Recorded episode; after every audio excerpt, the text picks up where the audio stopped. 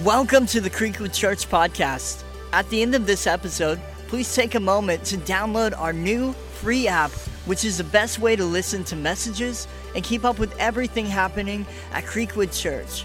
We hope this message inspires you and helps you discover practical ways to live a life of purpose. Enjoy. Hey, Creekwood, I hope you're doing great today. I am so excited to be with you for week two of our series, Summer Slump. And speaking of this series, if you missed week one last week, Pastor Matt brought a great message about the power of our attitudes. And I think during this season that we're all in, it's such an important thing. So make sure that after service today, you go back and you listen to that message. And you know, when you, we talk about summer slumps and we talk about this idea, I'll just, I'll be honest, I get in a little bit of a slump every single summer. Um, I think things just change things shift and even if you don't have kids in the house because your coworkers and your friends have kids that are out of school our routines just change and they shift from what's normal. But if you're anything like me during this time um, i feel like this summer slump has been going on for almost five months now because of the shutdown and everything that happened back in the spring and where it's brought us to today and, you know, I got this question that I want you to think about. Doesn't it just feel like in everything in life, there's so much in uncertainty in everything that we're encountering every single day? I mean, think about this for yourself for just a minute.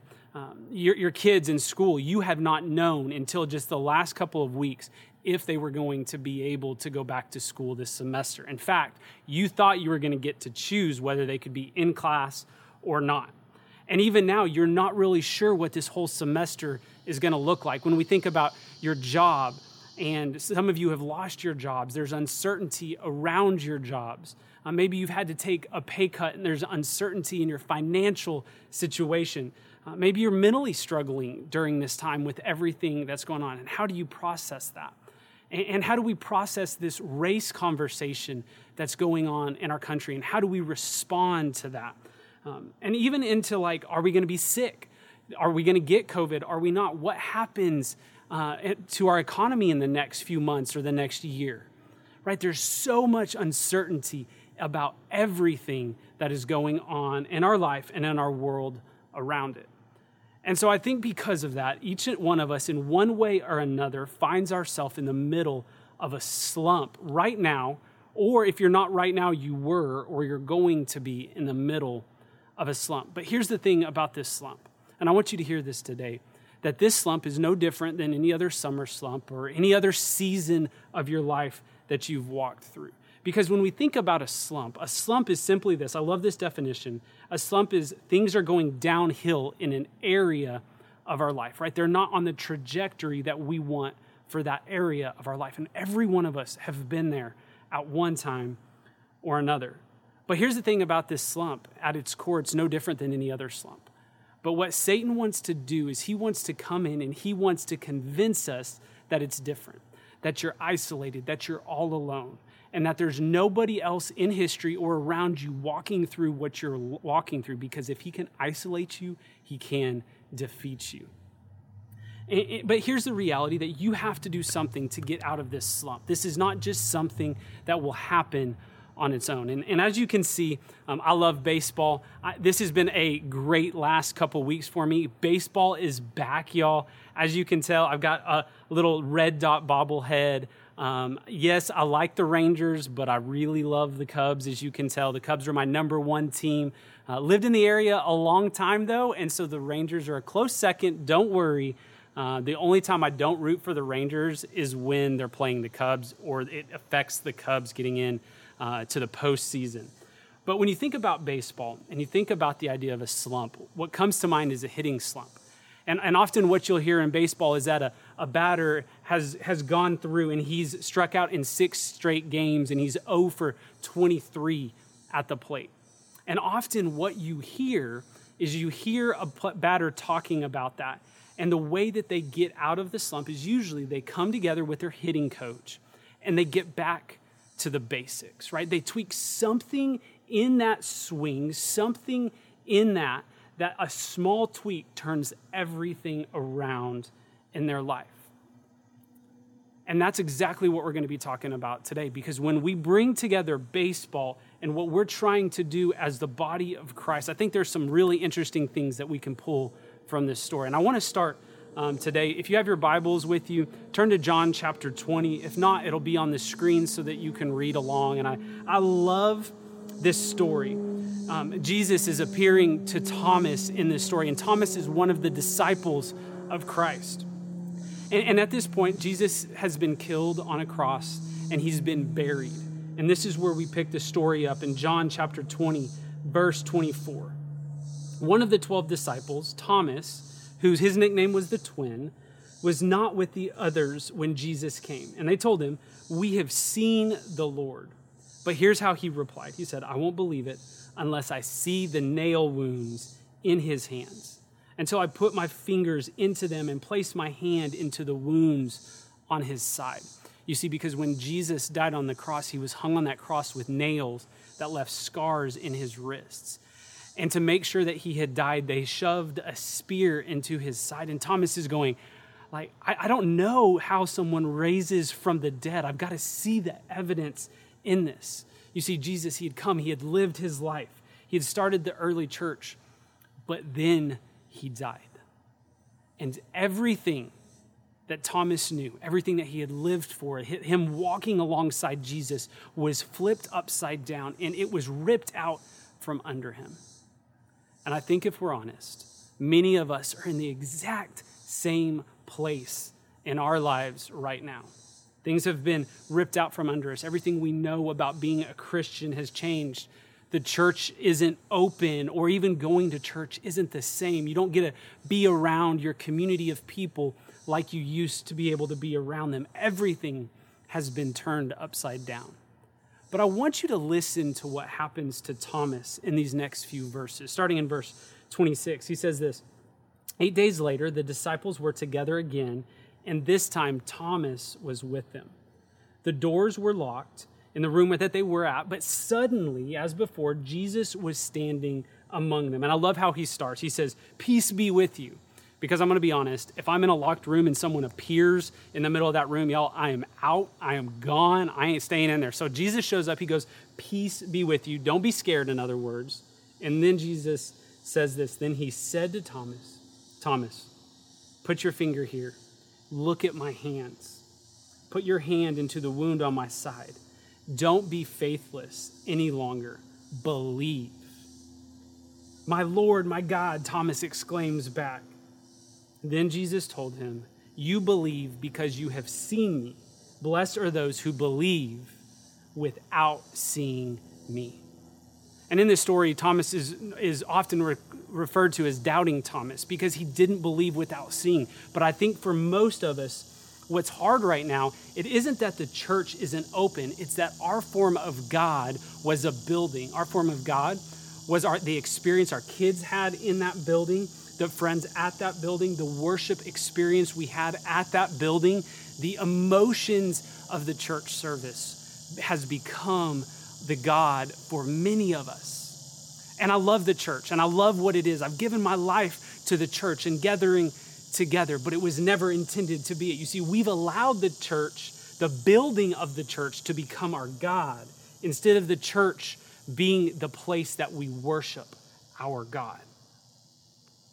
And I believe what Jesus is trying to do in many of our lives during this season is exactly what he did to Thomas. He says to Thomas, he says, Hey, I'm going to flip everything in your world upside down. Come experience me during this time right? He says, Thomas, come feel, come experience me. And that's what God wants to do in your life. He wants to speak into your life in the midst of all this craziness and in the midst of everything that's going on. But it's hard because everything has been challenged, right? What you knew about God, your world when it comes to what church looks like, it's shifted, it's changed. But God, I really believe this is inviting you in to another level of your relationship with Jesus right? Being challenged in our faith, the reality is that that is often exactly what needs to happen to draw us closer to God and to draw us deeper into our faith. I love this, right? Because when we have uncertainty and doubt in our life, that leads to questions. And questions aren't bad, questions are good because questions lead to answers. And answers, as we get them answered in our life, lead to greater faith about what God is doing, about his faithfulness, faithfulness and about how he's walking through life right next to us. But what's interesting about this story is, is that we come to this point of making this decision and we all have to answer this question Are we going to throw in the towel and quit? Or are we going to get back to the basics and pursue a relationship with Jesus? Right? You got to get back to the basics to find your way out of the slump that you're in. And I want, today, what I want to do is I want to give you three really easy ways that you can step into getting back to the basics in your life. So if you have a way to write this down, either on your phone or on a piece of paper, do that. And the first one is this, and it's, is it's worship worship, right? Worship is so huge for us. But I think for many of us, worship to us is about coming together and singing in a building. I've heard from so many of you that worship is, is one of the things that you miss the most about being at church.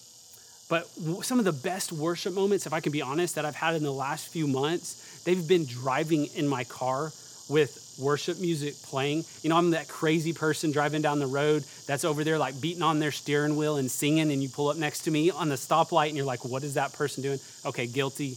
That's me.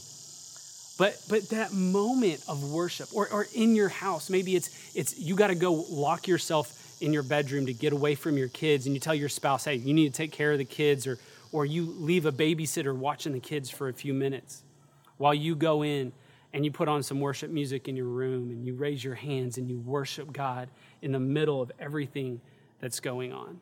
And, and in fact, if you've got some favorite worship songs that you love, maybe an album that you love, and you're watching with us on Facebook today, um, go in and just comment that in there. Maybe share that with some of the people that are watching today so that way they can be encouraged and worship to some of what speaks to you. And, and actually, on that topic, if you go to our Church at Home resource page, we have an amazing playlist that is the songs that we sing right here at Creekwood that you can take with you wherever you go and worship for you, whether that's in your car or at your house with your family.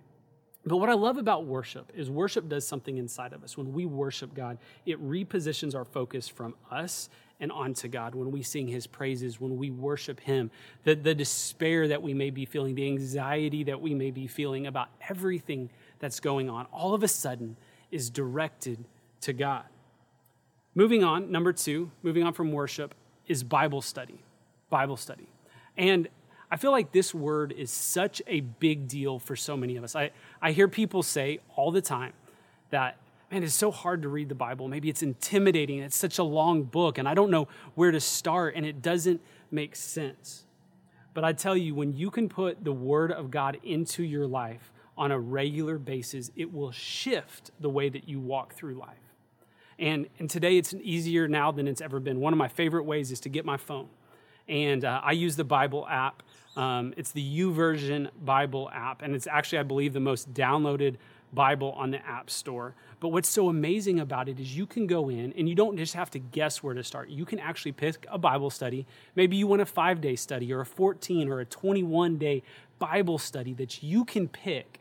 And you can maybe uh, even pick it on a topic. Maybe you're feeling um, a lot of anxiety. You can pick one to see what God's word speaks to you in the middle of that anxiety that you've been feeling. So, number one, we have worship. Number two, we have Bible study. And number three, we have prayer worship, Bible study, and prayer. And I think prayer is another big one because uh, I so often hear that, and I just don't know how I can pray uh, to God. It feels so weird, or or I can't pray out loud, or or for you, the only prayers that you've ever said or maybe now I lay me down to sleep, or blessing your food. But man, I challenge you during this time to expand and grow your prayer life right? Stepping out. It's nothing more than like you're talking to a friend. As if you and I were standing here and we were talking. That's how you pray. You say, God, I just don't know what I'm doing. God, it feels like life is so crazy around me and I don't know where to go. God, I lost my job and I'm at the, the end of, of what I know how to do. And you talk to God as if you're talking to a friend. You say, God, would you be with my kids? God, as, as this school semester looks so different, God, would you just guide them? Would you help them to learn and help them to make wise choices, right? You talk to God no different than you would talk to your friend about what your worries, your concerns are, and what you want to see happen in someone else's life and praying for other people that you know.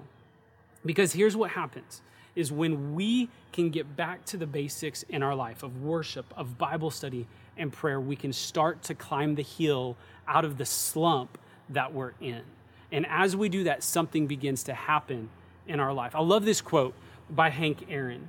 He says this He said, My motto was always to keep swinging. Whether I was in a slump or feeling badly or having trouble off the field, the only thing to do was to keep swinging. Hank Aaron was one of the greatest baseball players that ever played the game, and I love that. No matter what I'm walking through, what did I do? I stepped up to that plate and I just kept swinging. I may have tinkered with it, right? I may have changed some things. I may have got back to the basics, but I just kept swinging. And I want you to hear this today. If you find yourself in a slump today, don't you back down. You're feeling spiritually defeated. What do you do? You just keep swinging. You never get through the craziness, you just keep swinging.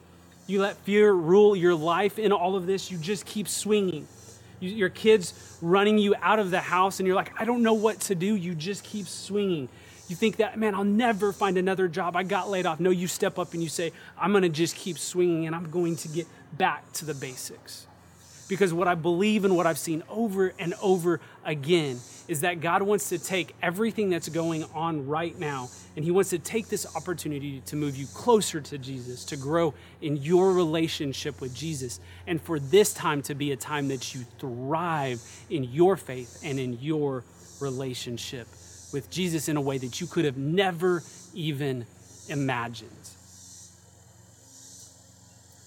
And I gave you three things worship, Bible study, and prayer. And I said that was one, two, three.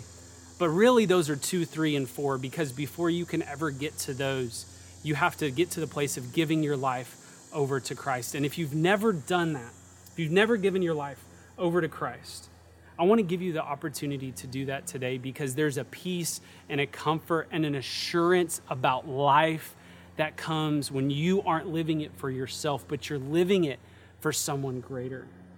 I love what Romans 10 9 and 10 says about giving our lives to Christ. It says this If you openly declare that Jesus is Lord and believe in your heart that God raised him from the dead, you will be saved. For it is by believing in your heart that you are made right with God, and it is by openly declaring your faith that you are saved. You know, and if that's you and you'd like to to make that decision today, right there where you're at, you can say this prayer. And, I, am going to lead you in it. But you can say this prayer and you can give your life over to Christ and you can begin a new relationship with Him to be able to get back to the basics of your life, to set your life on a trajectory that is about something so much bigger than you and me and our problems and what we're facing today. If that's you and you'd like to do that, just pray these words. Say, Jesus, I believe that you are Lord. I believe that you died on a cross and were raised from the dead to pay the price for my sins. Jesus, would you come into my life and forgive me of my sins? God, I give my life to you. It's in Jesus' name that I pray those words. Amen. Amen. You know, if you prayed those words today, congratulations, man. I'm so excited for you. You just made one of the greatest decisions that you could ever make in your life. But what I would like you to do is we'd love to get you some resources and to tell you what it means to make that decision and where you go from here. This is just the start of your faith journey. And if you go to our church at home resource page at creekwoodchurch.com, there's a button on there that says take your next step. Click on that and let us know about the decision that you made. And for the rest of us that are on that, that maybe you've given your life to Christ. And can I just pray for you? I want to pray for you that during this time that you would be able to get back to the basics, that this would be a time that you thrive spiritually, that you don't let this be something that pulls you away from God, but that while we can't gather in a building, we press into our relationship with Jesus and we come back stronger in our faith than we could have ever imagined. God, I pray for every single person, God, that's watching this service today. God, I just ask that you would be with them. God, that in all the uncertainty that surrounds everything that seems like our daily life right now, God, would you please strengthen them? God, would you give them a hope for their future? God, would you let your plan for their life reign supreme over their life? God, would you help them as they press in to get back to the basics of worship, of Bible study, of prayer, God, to make that a priority in their life. And God, that as they do, would you move in their life? Would you draw them closer to you, God, and let them step out of this slump that they're dealing with as they press in to more of you? God, it's in Jesus' name that we pray. And everybody said, wherever you're at, amen. Thanks for listening to the Creekwood Church podcast. If you live in the Dallas Fort Worth area, we would love to have you engage in one of our weekend services. For directions, service times, and more information about the ministries of Creekwood Church, please visit our website at creekwoodchurch.com.